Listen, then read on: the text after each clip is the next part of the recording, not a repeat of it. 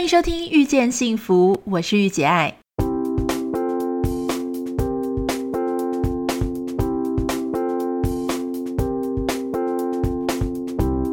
在《遇见幸福》节目里，你可以听到很多不一样的想法。有时突破自己的盲点，只需要一句中肯的建议。你准备好收听今天的《遇见幸福》了吗？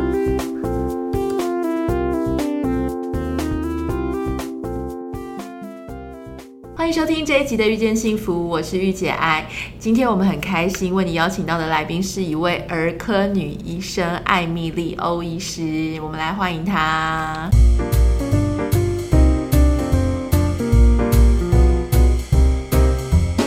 Hello，大家好，我是 Emily。这个呃，欧医生，你自己有一个粉丝团，对不对？你可以先介绍一下你的粉丝团。粉丝团名称就叫儿科女医艾米莉，然后上面有很多关于卫教的影片资讯，对，还有文章。然后我也会分享一些我的私生活，就是一些比较正向的，比如说运动啊、阅读啊。这一类、哦、就很多面向。那如果说今天听众你家里有小朋友，我们的儿童定义是几岁他会去看儿科？十八岁以下全部都是我们。好，所以如果你们家有十八岁以下的小朋友，或是你即将想要有小朋友，你也可以就是来关注一下 Emily 的粉丝团。那其实 Emily 是我的一个网友，然后也是一个读者嘛，嗯、然后他参加我非常多我们一家家的活动，所以就这样子，我就发现这个医生很有趣，而且他有很多兴趣。我们待会在节目。节目中会跟你介绍，我们很想知道关于儿科会发生什么样的事情。小时候我们都去过儿科，对。可是我后来想一想，儿科应该常常会发生一些很有趣的事。你自己之前为什么会想要当儿科医生呢？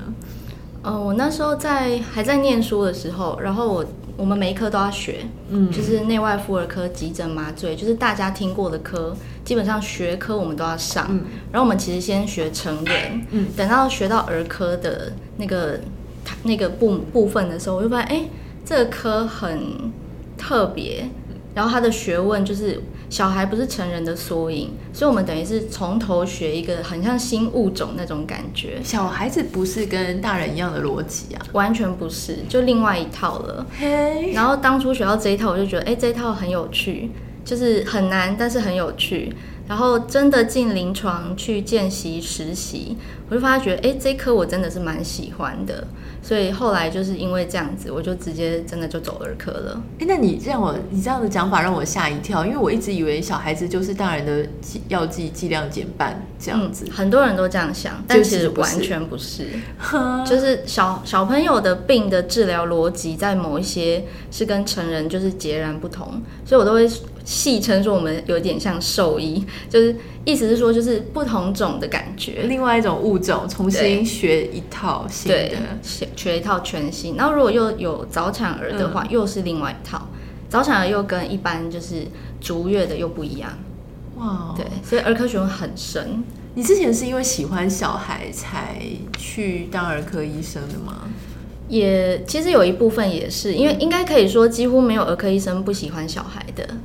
我对于喜欢小孩这件事情，我到现在都还很难理解，因为我 自己本身没有很喜欢小孩子，就还好，就是你你说的另另外一种物种，比方说如果是狗啊猫啊，我就觉得哎蛮喜欢的。小孩我是有一点怕怕的，因为我不知道怎么跟小孩沟通，所以我觉得儿科医生很强哎，就把它当猫猫狗狗沟通就好，真的？真的，就你把它看待成另外一个物种，你就不会套用成人的逻辑在他们身上，你就不会觉得说。为什么他会做出这个举动，或者为什么他不听话，或者为什么他没有办法受控？嗯，猫猫狗狗其实很多时候也不受控啊。可是，对，但可能因为我们觉得它是人类，所以我会对它有人类的期待。对，你你在诊所里面有遇过什么样你觉得很有趣的事情？有，比如说像我们大人啊，在称赞别人的时候都很大方。嗯、比如说，我觉得 Anita 你超美的，嗯、我就会直接跟你说，我觉得你很漂亮。嗯，但小朋友蛮。蛮奇特，就是他们要称赞别人会害羞。嗯，我今天门诊才遇到一个小女孩，就是我就我问诊会有一个习惯，就是我问完她不舒服的症状之后，我会问她说，你还有没有什么问题？然后她妈妈就就戳她，就戳这个小女孩，她说你说啊，然后她就低着头说：“欧医师，我觉得你很漂亮。嗯”就是他很害羞。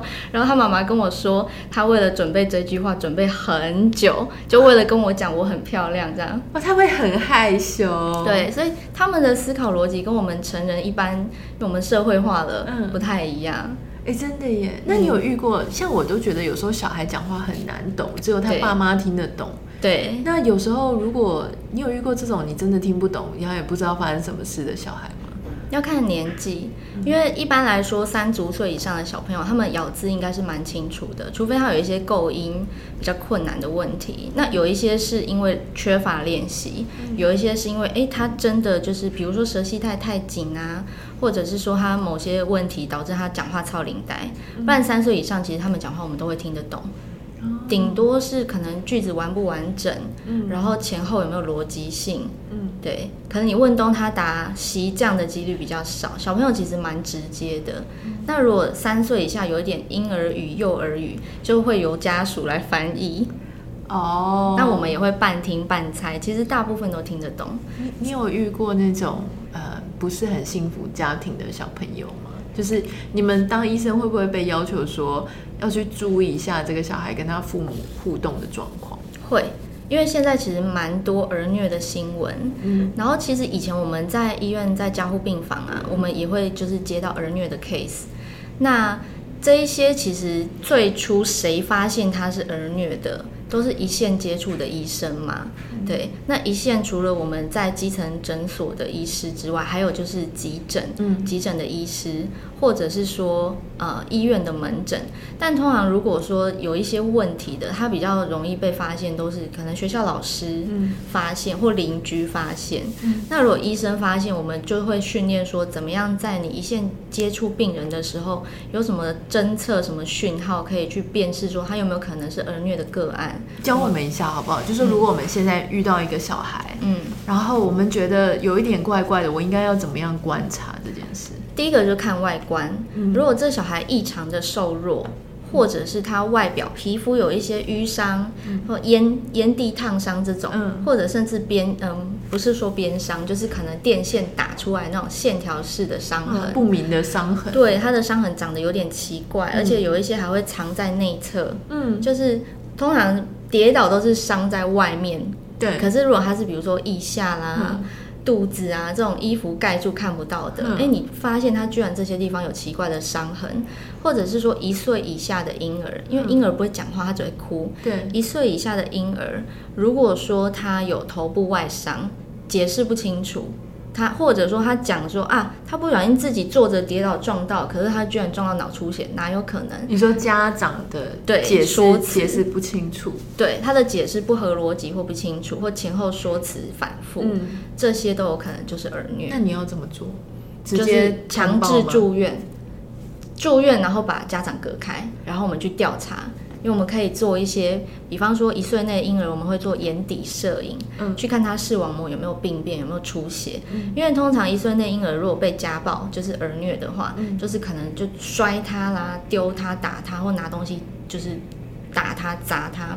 我就遇过，就是爸爸说他手机就睡觉的时候，手机拿在手上，嗯，然后不小心砸到这个孩子的头，然后他就。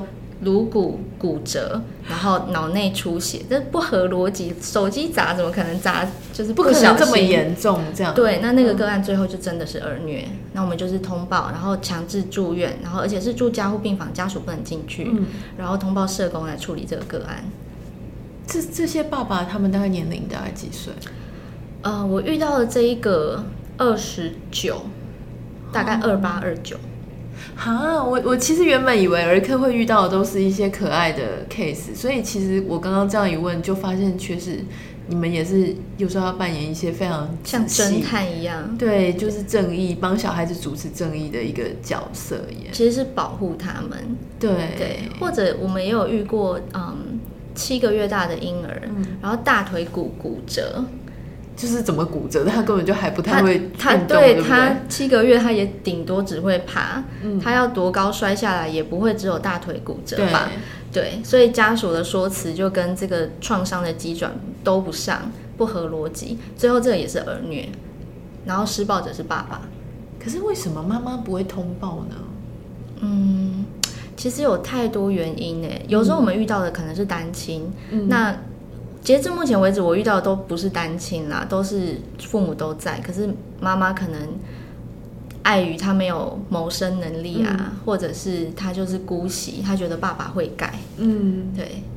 哦，所以其实一个一个施暴者常常都是其他的姑息者养出来的，他的一个状况，嗯、对不对？嗯、那我们回到一个比较比较正常，通常门诊会遇到的案子，就是我们会觉得说啊，有些小孩很爱尖叫、爱哭，或是他一看到针筒，像我小时候在儿科，我记得我一看到针筒，我有时候会跑给人家追耶，嗯，就是我会觉得好可怕。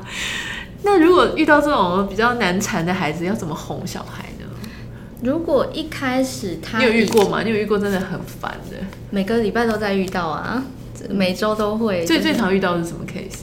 最常哦，他一进门就说：“我不要吸鼻涕。”哦，因为他可能鼻塞了，然后他要用那个管子，鼻涕量很多。对，嗯、那那个抽鼻涕这个动作对小朋友来讲是很刺激的，跟打针一样，让他们害怕。嗯、但我们大人无法理解，因为我们觉得还好。嗯，对。但小朋友就是他会一进门先先 order 说：“我不要吸鼻涕。”然后，如果我们说好没有吸鼻涕，他才会愿意走进来。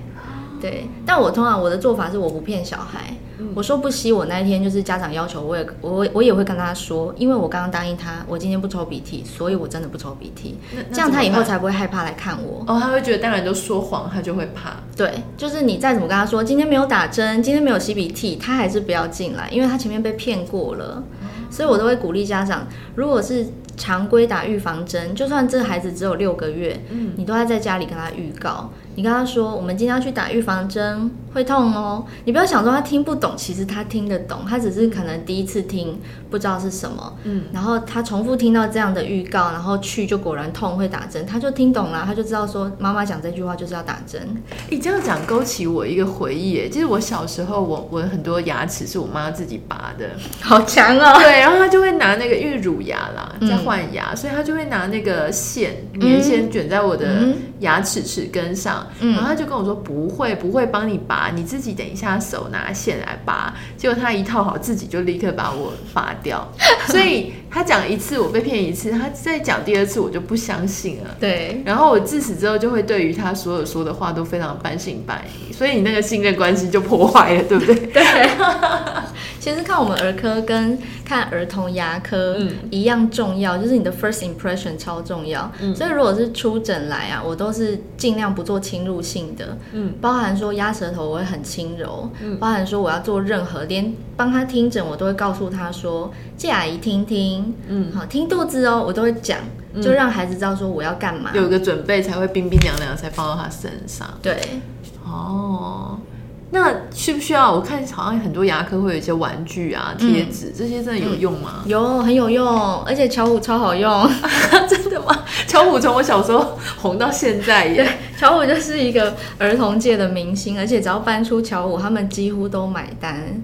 除了那种前面有太大的不良印象，然后被骗太多次的、嗯、那种，可能哄不下来。其他的用巧虎啊，用一些贴纸，嗯，然后现在小朋友流行什么卡通，我们也会从他们身上学到。他会跟你讲这个人物叫什么名字，比如说什么车玻璃，还是 Dora，还是 Diego，还是各种。对，他们有他们自己的明星哎，我后来发现我其实真的不知道。嗯、对，但像像我男朋友他有四个外甥女，然后他跟他外甥女很亲，所以他几乎谁他都认识，嗯，可是我真的就是完全鸭子听雷，也不知道小孩现在在红什么。后来才知道，原来 Dora 很红。对，我都常常要说那个皮肤黑黑的女生是谁？对啊，那那我想问一下，就是家长家长会不会很难处理？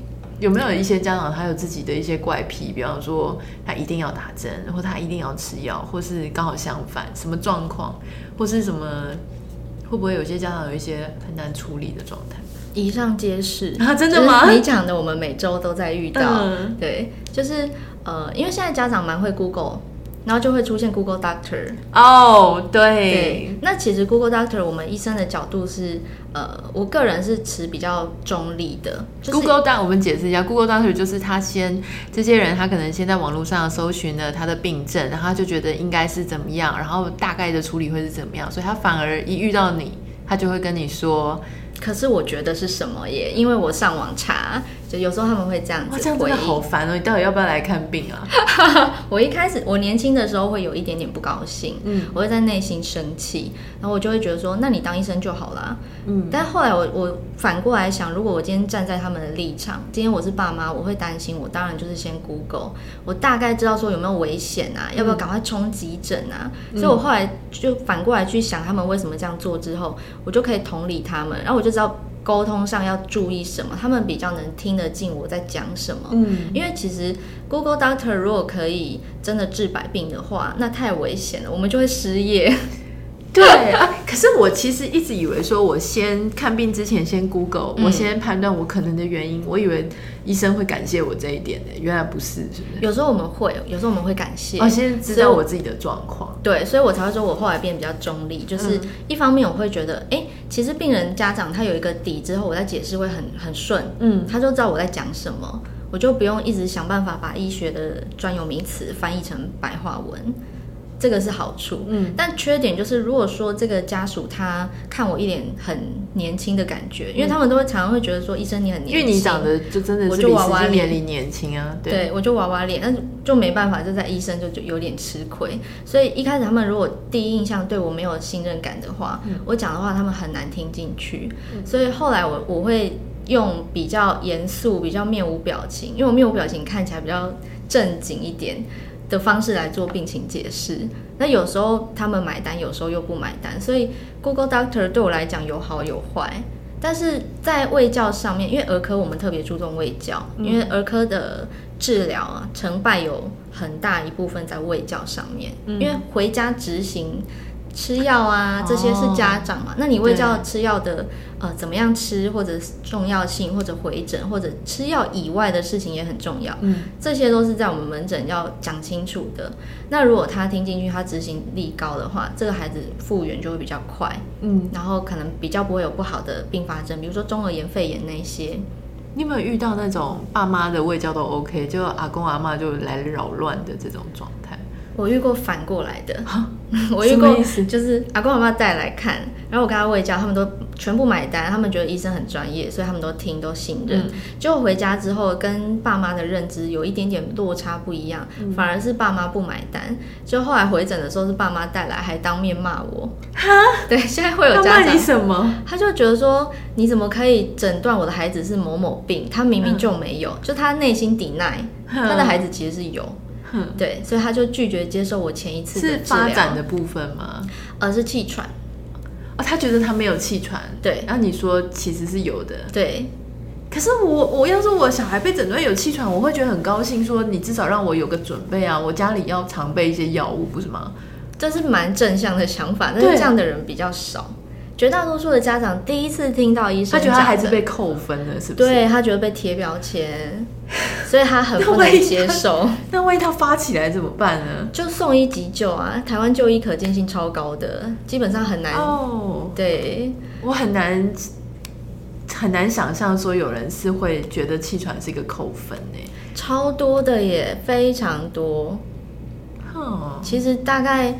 呃，如果在我门诊气喘的病童，他们的家长第一次听到就接受的，只有一种情况。嗯就是他来这边看病够久，他认识我了，嗯，然后前面一开始没有，但是某些征兆出现的时候，我们会提醒家长。嗯、那我们做一些暗示性的提醒的时候，他会回家 Google，嗯，他就发现医生好像在说什么，他看一看，觉得他就开始 checklist 对他小孩的症状，嗯、发现哎，怎么越大越有这些勾勾越来越多，嗯、他最后有一天他就会问我说，请问我的小孩是不是有气喘？嗯，这种才是第一次讲就接受的。那那，因为台湾的呼吸道疾病实在太多了，那这种气喘，它是不是爸妈有，小孩就特别容易有？如果爸妈没有呢，小孩有可能会有吗？还是会，还是有可能？因为气，嗯、呃，过敏的体质其实不止气喘，嗯、在婴儿时期会有异位性皮肤炎的表现，然后再大一点就会有过敏性鼻炎的表现。嗯、那通常我们这一代的爸妈比较多是过敏性鼻炎，嗯，然后他 maybe 小时候有气喘，maybe 没有，也有人是成年才发生，嗯，就是才并发。对，那其实比较多是。爸妈可能其中之一小时候有气喘，然后可能比如说爸爸有好了，然后妈妈有一点过敏或者皮肤不太好，然后小朋友如果小时候的照顾有一些呃比较能诱发气喘的环境在的话，他可能就真的比较小就发病。例如说家里有狗猫，对不对？或是潮湿，是什么样的环境是容易诱发人类气喘的？潮湿、都市，然后太干净，太干净也会，太干净，对。好险，那我家应该不会。有有一个研究是说，呃，如果从小生存在有农场的环境，嗯，有大型四肢动物的，就是牛啊马这种比较好，比较不会气喘。可现在大家都住住都市公寓啊，都关在家，然后打扫的一尘不染。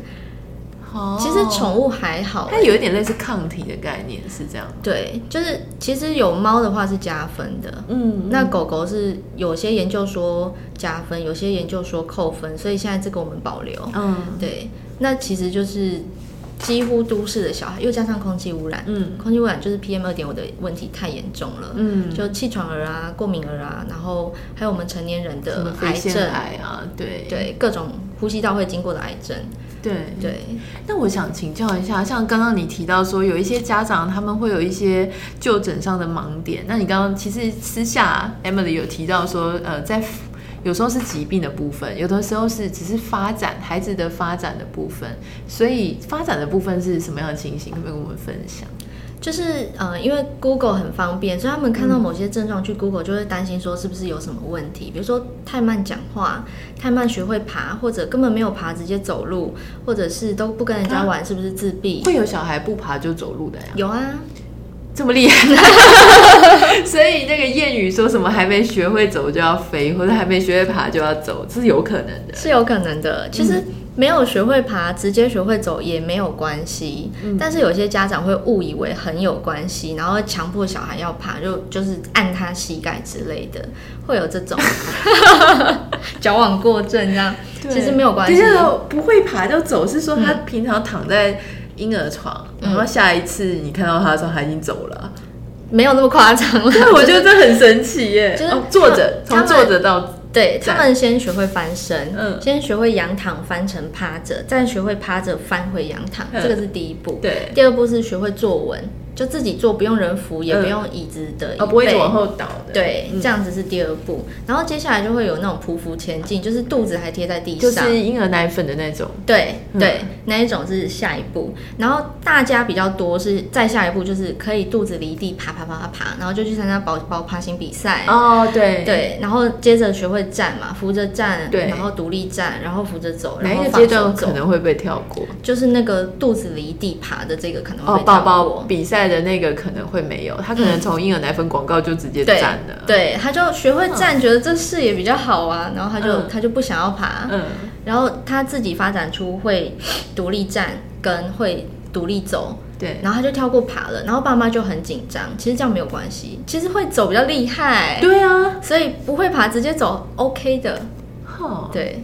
所以有些家长会，那如果有没有，你有没有遇过说，其实他真的发展有点迟缓，可是爸妈一直不相信这件事，还是会想反过来？我门诊没有遇过，但是我有听过朋友的朋友，嗯，就是他有一点自闭倾向，小朋友有点自闭倾向，但是家属一直抵赖这件事，就是周遭所有的人。包含基层的门诊医师，嗯，然后学校的幼儿园老师，还有就是跟他们家小朋友相处过的大人小孩们，嗯、大家都觉得，嗯，这孩子好像哪里不太对，嗯，但是家长一直抵赖这件事情，嗯，他就一直觉得我的孩子是正常的，嗯，对，就会有时候会延误了，对，去一个专业协助的过程，像这种有点经时期，哦，有点自闭或是有一点太躁动，这种要去跟谁求助呢？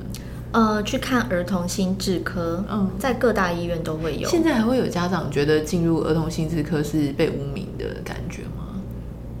其实一半一半呢。嗯嗯，因为我也有门诊家长会问我说，我的小朋友有没有过动的问题，嗯、我要不要去看儿童心智科？也会有人主动这样问。嗯、对，所以我还没遇到过就是抵赖。我觉得其实不要不要被那种就是不要贴标签啊，因为小朋友的发展让他在一个呃轨道上，我觉得可能。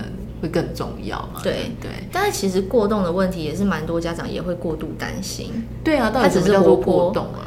其实过动的定义应该是要满五岁以上才会被诊断的。嗯，可是很多就两三岁很皮，然后家长就以为他过动，没有，他就是皮而已，他就是活泼。对对，哎，其实小朋友，其实我后来才发现，原来小孩从就是很小的时候你就看得出他的个性。哎，明明就是同样的父母，也可能长出两个对完全个性不同的小朋友的。而且在同卵双胞胎常常会遇到，你是说长得一模一样的那种双胞胎，个性也不一样？对。特别容易，你有遇过是不是？我周遭好多，嗯，对，有的活泼，一个活泼，一个很文静，对，哦，真的很有趣，有啦，我今年开始，我觉得对小孩子有稍微觉得比较可爱一点，嗯，可能也是我年纪大了一点的关系。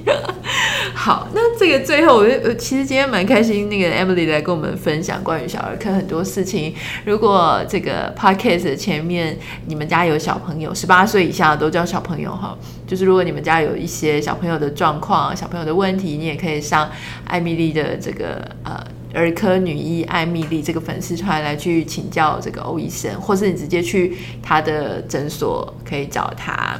那最后，我们想要请教，就是说，当当大家听到说医生或女医生的时候，我们就觉得医生很忙。对，确实也很忙，因为你常常呃必须要有诊，就是要去看，而且很多。嗯、其实我们以为医生，反正你不要赚钱就算了，其实不是，因为你可能要排很多诊，所以不一定有很长时间可以休假。对，那你自己平常有一些什么样子的舒压的方式呢？我去运动，然后跟阅读，运动跟阅读，对。因为运动你会做哪些事情？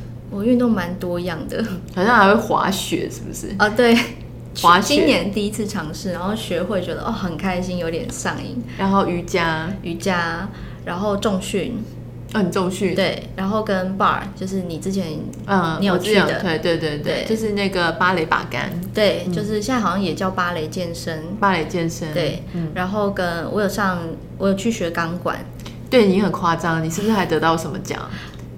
那也不是什么奖，就是他来台湾办比赛，然后我就好奇，嗯、想说从来没比过赛，就是人生没有参加过任何运动赛事。你是说那个用大腿去夹一个杆子爬上去？